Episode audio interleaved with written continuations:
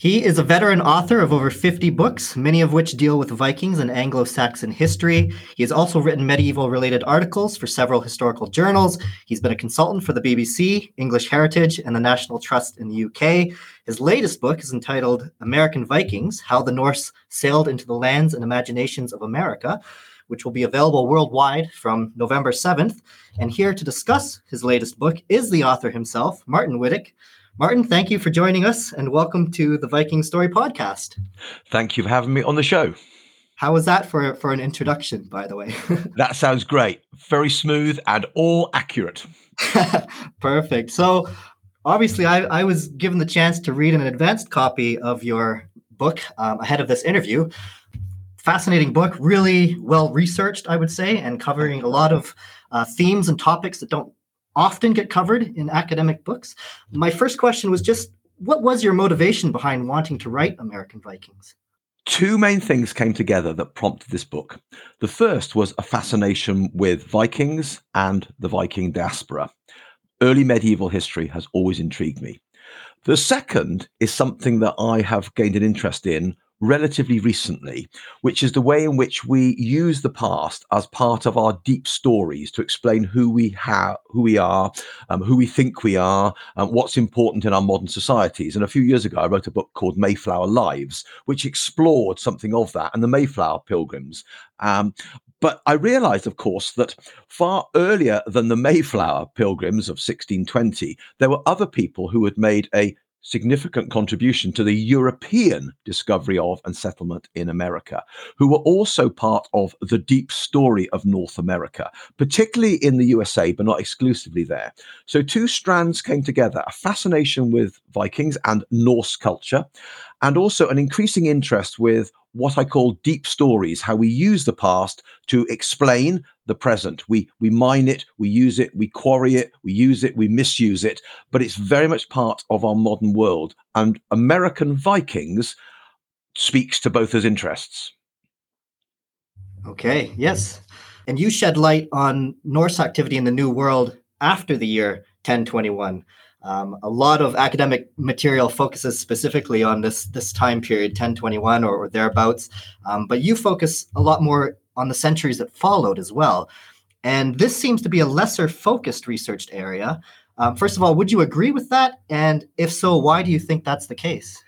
I think that generally is the case. I think frequently the focus is on the saga evidence. And obviously, sagas are complicated. They're a mixture of history um, and literary artifice but I think the sagas do tell us a story that's rooted in reality um, but they obviously use it and it works it, the story is worked through the layers of different editing uh, and so on. But basically there's often a focus on the sagas and they're particularly focused on the original discovery and then abortive settlement of north america. People are obviously rightly excited by the discoveries in newfoundland where we now have archaeologically attested evidence for the Norse, which, as you rightly say, was dated in 2021 to 1021 from dendrochronology. So it's understandable people focus on those areas, and that gives us very much an 11th century focus. But what that fails to engage with, I think, is that there is evidence for subsequent Norse involvement with the North American continent and the Canadian Arctic, Canadian subarctic. Arctic, which doesn't get the same amount of airtime. And I think that's partly because it doesn't have the same depth of literary tradition to draw on the sagas are so dramatic. You know, Eric the Red saga, saga of Greenlanders. There isn't an equivalent of that that really takes us beyond, let's say, 1100. Uh, the archaeology is more complicated in some ways and is only recently emerging, particularly as people have re examined sites from the Canadian Arctic and subarctic that shows that the Norse were actually active in the area significantly after the end of the Newfoundland settlement, which seems to have been a relatively short lived settlement. So I think for those two reasons, the focus often is primarily on the 11th century. But what comes afterwards is also equally interesting because it's part of the ongoing story and a reminder that Vinland remained alive in the Norse memory and was not lost. And so we have these clues about Bishop Eric Knutsson going to Vinland. We know very little else, but there's this tentative clue. What's that all about? We have evidence from some later sagas, uh, some more mythological sagas, uh, that talk about Helluland's deserts, uh, that talk about uh, strange beings um, and, and goings on in this land to the west. And they just touch upon it in a very, very small way. And we know from the earlier evidence that places like Markland and Helluland and Vinland are clearly, we're pretty sure now, references to places like Labrador, Baffin Island, Newfoundland, and so on. So there are these tentative clues in later historic sources, but also in semi mythological sources that the, the Wild West, the Viking Wild West, continued to inform both historical and mythological outlooks uh, in particularly Iceland, but also in other areas of the Scandinavian world. So it was not forgotten. And we also have some historical clues that talk about people coming from Markland, which again is clearly that's a part of North America, uh, to Iceland on a boat that lost its anchor, for example, probably recorded in, in, in, the, in the 14th century, uh, maybe 15th century. So there are these ongoing clues, but they don't have, if you like, the headline grabbing power of the other evidence, but they're part of the continuing Vinland story. On the topic of archaeology, it's interesting that you you talk a lot about artifacts. I'm going to call them unauthenticated artifacts, uh, most mm. of them in in your book. But I just wanted to know what artifact, as described in your book, is your favorite in terms of sort of the greater story that the artifact speaks to, either locally or perhaps in the bigger picture of a Norse presence in the imaginations of Americans.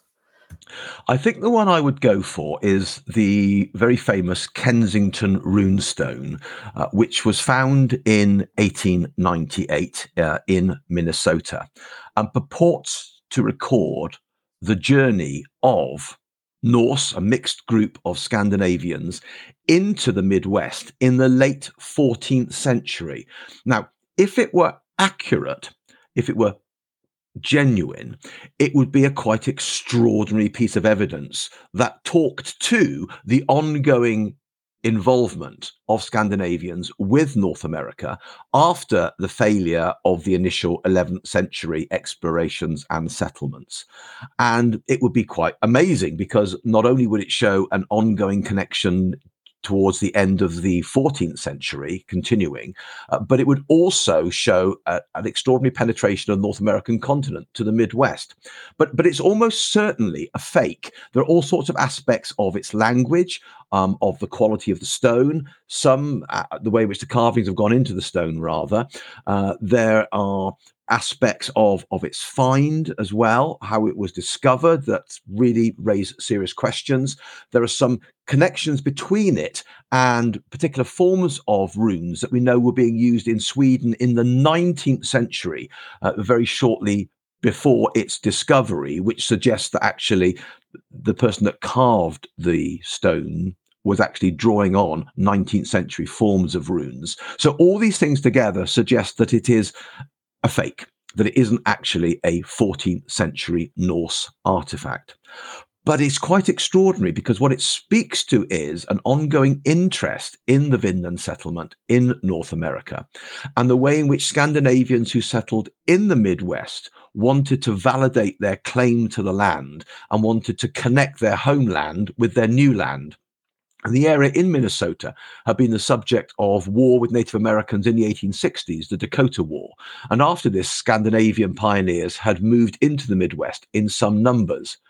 At the same time, people were beginning to push back, particularly Scandinavians and others, against the, the Columbus origin myth, such that uh, in 1893, at the uh, Columbian Exposition in Chicago, a Viking replica boat, a replica of the Gokstad ship, was moored off Chicago as a statement that the Norse were here centuries before Columbus. So it's no surprise in some ways that just a few years later, the stone is discovered in Minnesota.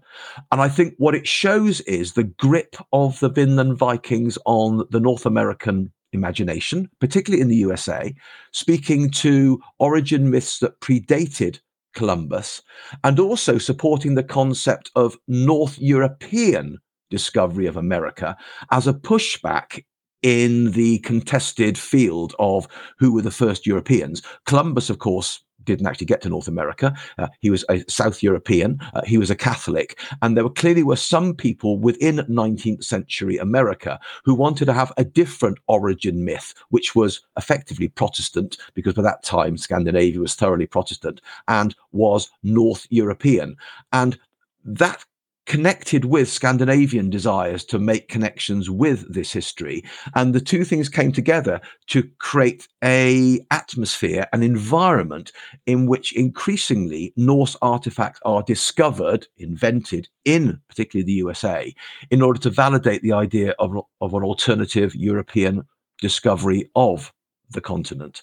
And I think the Kensington runestone is quite an extraordinary example of how the Vinland Vikings entered into not just the history of North America, but they entered into the mythology and the imagination of North Americans. So I think I go for Kensington, even though I do not think it was engraved by a 14th century Norse person.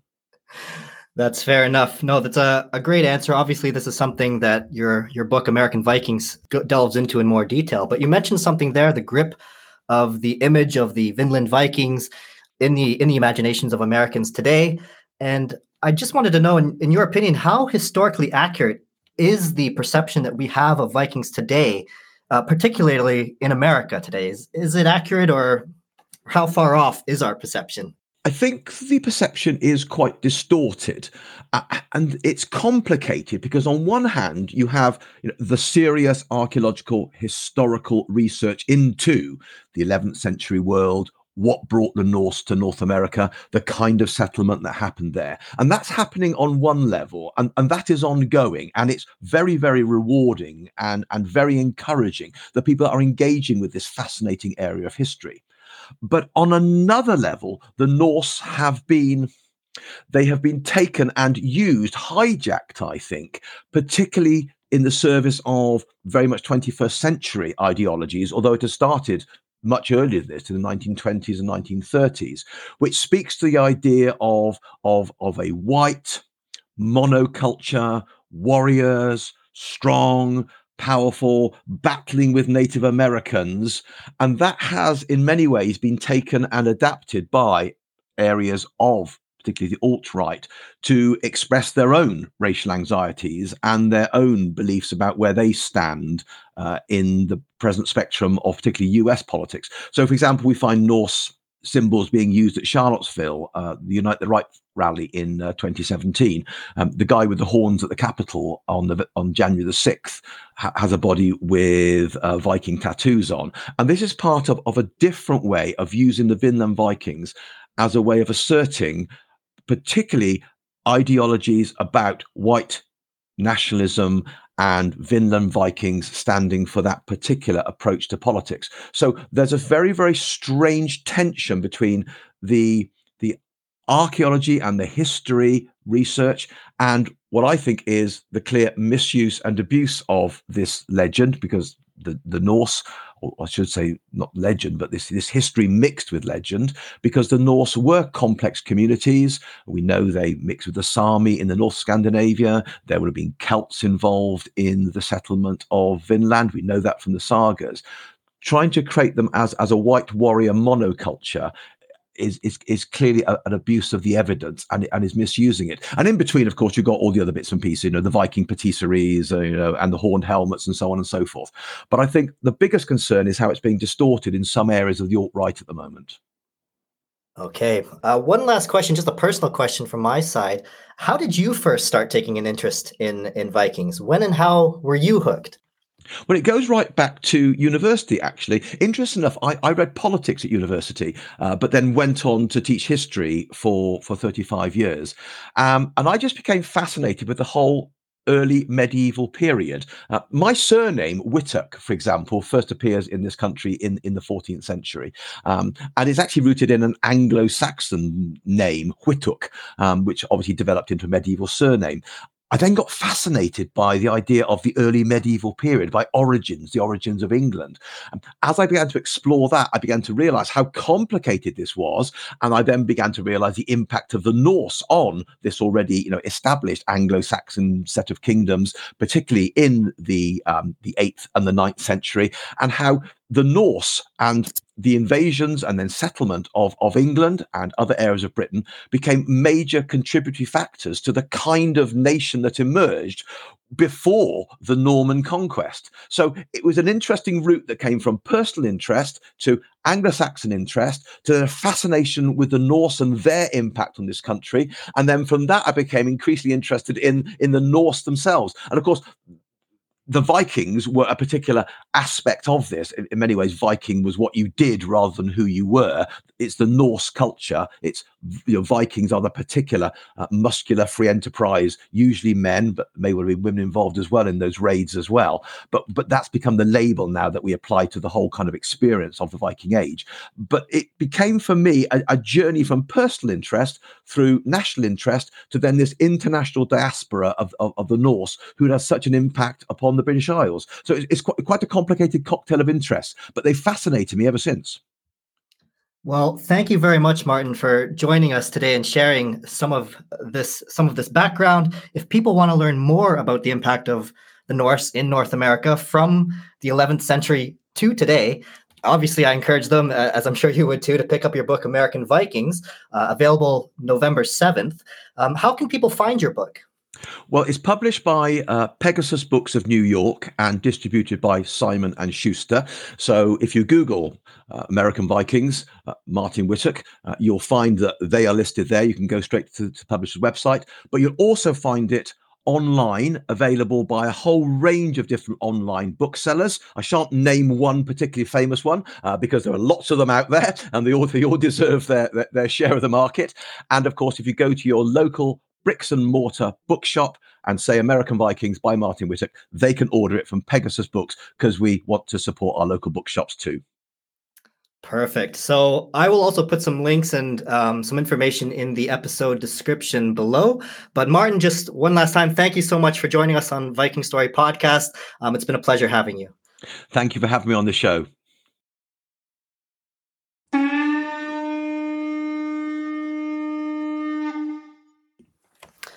So there you have it. That was Martyn Whittock talking about his latest book, which is titled American Vikings How the Norse Sailed into the Lands and Imaginations of America. It will be available worldwide from November 7th, and if you want to learn more about some of the topics that we discussed here today, then I obviously encourage you to pick up American Vikings. Um, it goes into a lot more detail into a lot of themes that don't typically get covered, as we discussed in academia. So, what happened to the Norse Vikings in North America after the settlement at L'Anse aux Meadows, for example, which seems to have been a short lived settlement. Um, obviously, the Greenlandic Norse continued to live in Greenland until roughly the 15th century. And we do have, as Martyn himself said, evidence that um, in the Icelandic chronicles and other accounts that there were some voyages from Markland and and some activity in North America from the Greenlandic Norse. Obviously, you know, we're talking several hundred years that the Greenlandic Norse would have continued to live on in Greenland after the discovery of Vinland and Helluland and, and Markland and these places. So uh, it makes sense that they would have gone periodically from time to time over to pick up timber, possibly to trade. So these are things you can learn more about. Martyn also goes into the archaeology and some of the unauthenticated, some authenticated artifacts as well, though, um, that have been found in North America, not just at L'Anse aux Meadows. So definitely an interesting read. Um, if if you want to learn more, then uh, definitely search out American Vikings. My book, of course, is still available as well on Amazon. So if you want to find that, best way is to just search my name, Alan Laycock Fuchs, and you will find Bloodsword Saga. Otherwise, if you want to support this podcast and you're interested in having an editing tool for your own podcast, uh, then I encourage you to click on my referral link and join the Alitu team. Uh, Alitu offers a very user friendly editing tool that simplifies all of the editing that you would have to do for your podcasts and allows you to concentrate more on the creativity. So I can't recommend them enough. And of course, the publishing house behind my novel, St. Clair Publications, if you want to learn more about what's going on with them, check out their website, stclairpublications.com. As always, if you're a fan, if you've got a question, if you just want to reach out and talk about Bloodsword Saga or any of my podcast episodes, the best way to reach me is Viking Story FAQ at outlook.com. Once again, that's Viking Story FAQ. I look forward to hearing from you. I love hearing from all my listeners, and I try to answer as many questions as I can. Those that I can't answer directly, I probably will answer in a future podcast episode as well, so keep them coming in. I love hearing from you. And as always, cue Thor's Thunder.